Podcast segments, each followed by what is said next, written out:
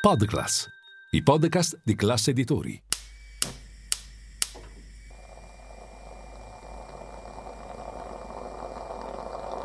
Buongiorno dal gruppo Classe Editori. Io sono Massimo Brugnone. Oggi è martedì 3 ottobre e queste sono notizie a colazione, quelle di cui hai bisogno per iniziare al meglio la tua giornata.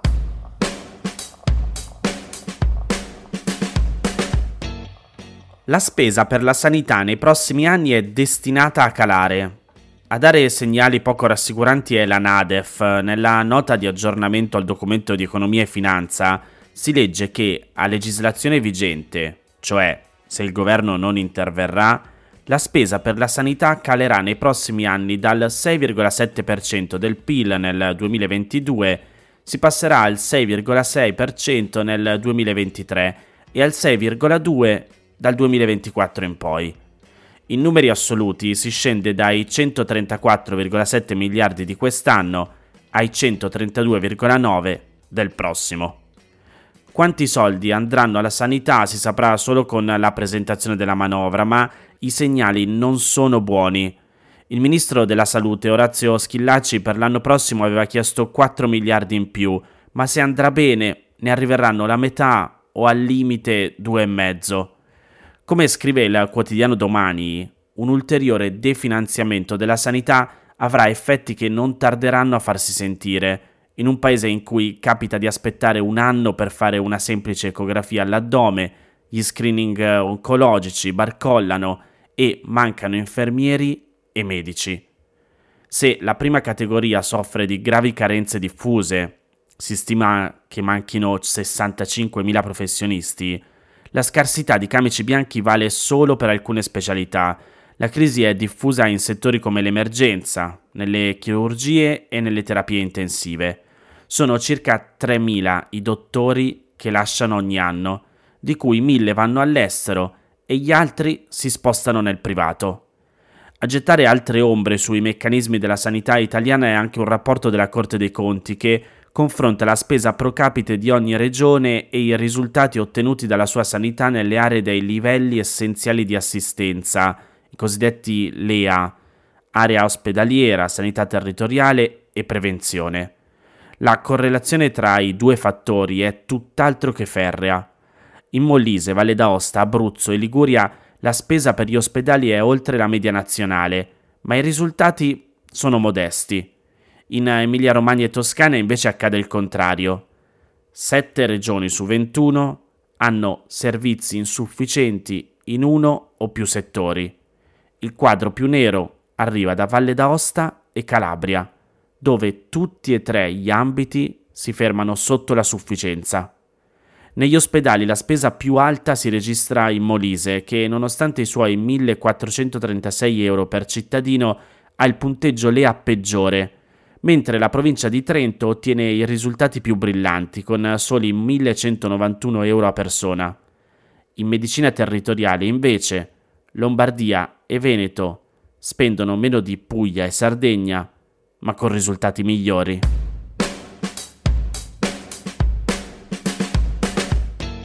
Ieri la Presidente del Consiglio Giorgia Meloni e altri importanti esponenti del governo hanno criticato la sentenza con cui lo scorso sabato il Tribunale di Catania aveva ordinato la liberazione di quattro migranti tunisini detenuti nel nuovo centro di permanenza per il rimpatrio, il CPR di Pozzallo, in provincia di Ragusa.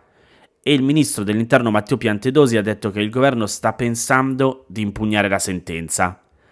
La notizia della sentenza era stata diffusa, come dicevamo prima, lo scorso sabato e coinvolge quattro migranti tunisini tra i 23 e i 38 anni, arrivati via mare a Lampedusa a metà settembre.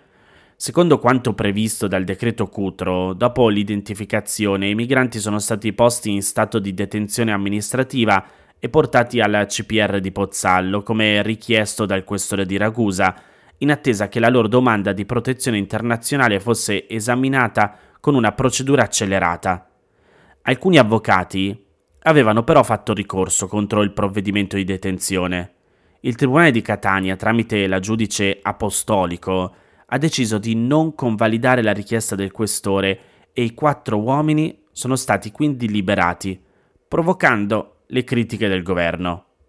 Come spiega il Post, la sentenza ha giudicato illegittime alcune parti del decreto Cutro, approvato dal governo lo scorso marzo per ostacolare gli arrivi di migranti irregolari via mare.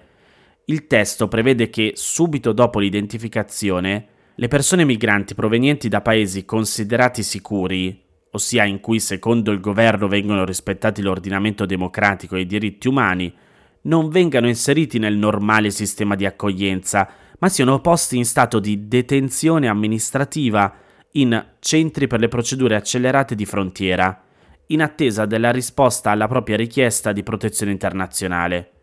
L'unico centro attualmente attivo è quello di Pozzallo, da 84 posti. L'attesa in questi centri dovrebbe durare al massimo 28 giorni. Un successivo decreto attuativo approvato dal Ministero dell'Interno a fine settembre ha stabilito che i migranti destinati alla procedura accelerata possono versare allo Stato una garanzia finanziaria di circa 5.000 euro per evitare di attendere la risposta alla loro richiesta d'asilo nei centri di detenzione amministrativa e rimanere invece in libertà. Nella sua forma attuale, la garanzia finanziaria introdotta dal governo era già stata ampiamente criticata e definita incostituzionale da alcuni osservatori, perché di fatto introduce nel trattamento delle persone migranti una discriminazione basata sui mezzi economici. Inoltre, secondo alcuni osservatori, la distinzione prevista dal decreto Cutro tra richiedenti asilo provenienti da paesi sicuri e non sicuri sarebbe incompatibile con le norme italiane ed europee, secondo cui chiunque arrivi sul territorio nazionale deve poter presentare domanda di protezione internazionale.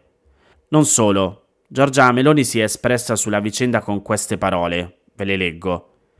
Sono rimasta basita di fronte alla sentenza del giudice di Catania, che con motivazioni incredibili, le caratteristiche fisiche del migrante che i cercatori d'oro in Tunisia considerano favorevoli allo svolgimento delle loro attività, rimette in libertà un immigrato illegale, già destinatario di un provvedimento di espulsione.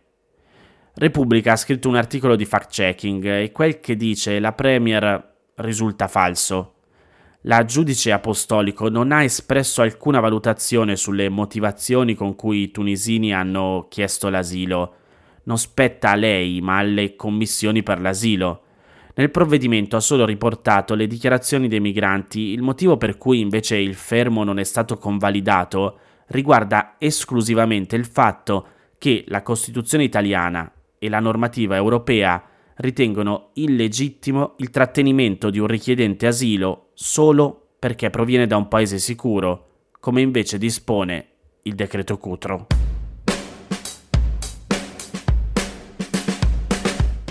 Vi ricordate quello che vi ho detto ieri sul risultato delle elezioni in Slovacchia? Ecco, Federico Rampini ha scritto un articolo che inizia così. Scordatevi pure le elezioni in Slovacchia che hanno premiato un partito pro-Putin e mettono in discussione gli aiuti, assai modesti, di quel paese all'Ucraina. L'anello debole nel sostegno a Kiev può diventare la potenza leader della coalizione occidentale, l'America. E una delle ragioni per cui gli aiuti americani all'Ucraina possono vacillare si collega alla questione dei migranti clandestini. Lo dimostra, scrive Rampini, l'ultimo psicodramma andato in scena al congresso di Washington, dove un'ala del Partito Repubblicano, i Trampiani, è riuscita a bloccare, per adesso, una tranche di versamenti al governo Zelensky, anche perché esige che l'amministrazione Biden sia capace prima di tutto di difendere i propri confini nazionali dagli arrivi di stranieri senza permesso. Vi risparmio la tecnicalità e riassumo a modo mio ciò che abbiamo visto qui negli Stati Uniti durante il weekend. Sto sempre leggendo le parole di Rampini. Per l'ennesima volta siamo arrivati sull'orlo di uno shutdown, cioè di una parziale interruzione di alcuni servizi pubblici per mancanza di fondi.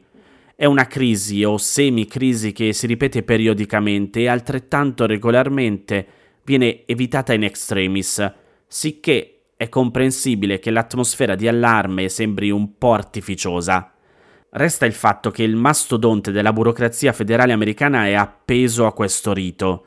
Non può pagare gli stipendi e i fornitori quando arriva al tetto massimo di debito pubblico autorizzato dal Congresso. Raggiunto questo limite, il Tesoro è obbligato per legge a ottenere una nuova votazione del Congresso che sposti più in alto il tetto del debito. Per la cronaca, oggi l'indebitamento pubblico complessivo degli Stati Uniti ha raggiunto i 33 trilioni. Stiamo parlando di 33 mila miliardi di dollari, quindi viaggia attorno al 125% del PIL. Poiché l'ultimo tetto di indebitamento autorizzato dal Congresso è stato raggiunto, l'amministrazione Biden ha dovuto chiedere al Congresso di alzarlo. E siamo arrivati quindi alla vigilia di uno shutdown o chiusura di uffici federali, perché fino all'ultimo giorno utile mancavano i voti necessari al Congresso. L'ala trampiana del Partito Repubblicano si rifiutava di approvare l'aumento di quel tetto, anche sconfessando il presidente della Camera, Kevin McCartney, che cercava un accordo con i democratici. Mentre scrivo, scrive Rampini sempre, non io, McCarthy, un repubblicano piuttosto moderato e pragmatico, deve fronteggiare una rivolta interna al partito con i trampiani che vorrebbero destituirlo dal suo incarico. Alla Camera i repubblicani hanno la maggioranza e dunque tocca a loro lo Speaker of the House. Sulla questione del debito intanto si è guadagnato tempo, con l'approvazione di un rialzo che vale solo per 45 giorni, dopodiché lo psicodramma ricomincerà ma dalla legge di bilancio che autorizza il Tesoro a spendere di più sono assenti gli ultimi aiuti promessi da Joe Biden all'Ucraina. È stato questo un prezzo da pagare per ottenere i voti repubblicani. Un'ala della destra, che coincide sostanzialmente con i trampiani, rimette in discussione il costo della guerra in Ucraina per il contribuente americano. Spesso e volentieri lo fa con un'argomentazione che collega la guerra europea con il tema dei migranti e che riassumo così. Perché il contribuente americano viene tassato per sostenere le forze armate di Kiev, mentre le nostre forze dell'ordine non vengono messe in condizione di far rispettare le nostre leggi sull'immigrazione e la frontiera con il Messico continua ad essere attraversata da flussi illegali? Eccovi testualmente le parole del deputato Chip Roy del Texas, che dirige la corrente House Freedom Caucus. Finché non abbiamo la sicurezza al nostro confine, neanche un dollaro deve andare all'Ucraina. La battaglia della destra trampiana ha un obiettivo più ampio, vuole rimettere in discussione la dilatazione della spesa pubblica, in particolare sul fronte assistenziale, però il nesso tra Ucraina e migranti illegali è molto stringente e fa presa sulla base. L'amministrazione Biden ha già spiegato come riuscirà a mantenere le sue promesse verso Zelensky, ci sono accorgimenti per aggirare il veto del Congresso, rimaneggiare alcune voci del bilancio pubblico e continuare a versare fondi all'Ucraina, però quel che è accaduto nelle ultime ore crea dubbi sul futuro. Biden continua ad essere debole nei sondaggi. In alcune rivelazioni Donald Trump sembra in grado di vincere l'elezione presidenziale del novembre 2024. L'anno prossimo sarà dominato dalla campagna elettorale. L'Ucraina in realtà è un tema abbastanza marginale, la politica estera non figura tra le preoccupazioni principali degli elettori. Le ragioni della bassa popolarità di Biden sono altre. Inflazione e costo della vita, immigrazione, criminalità in aumento. Il fattore età interviene come aggravante in un contesto di insoddisfazione generale. Ma il nesso che la destra trampiana ha stabilito tra Ucraina e immigrazione resterà un tema. Prima di occuparci della crisi europea, abbiamo problemi da risolvere a casa nostra. Se questo sentimento dovesse prevalere nel 2024, allora la defezione della Slovacchia sarà davvero poca cosa. Queste erano le notizie a colazione di oggi. Se volete suggerirmi alcune notizie o mandarmi i vostri commenti su quelle trattate, potete scrivermi all'indirizzo notiziacolazione@class.it. Se volete rimanere aggiornati c'è il canale Telegram di Notizia Colazione. Nel sommario della puntata trovate il link per gli altri podcast del gruppo Class Editori. Io vi aspetto domani per iniziare insieme una nuova giornata. Un saluto da Massimo Brugnone.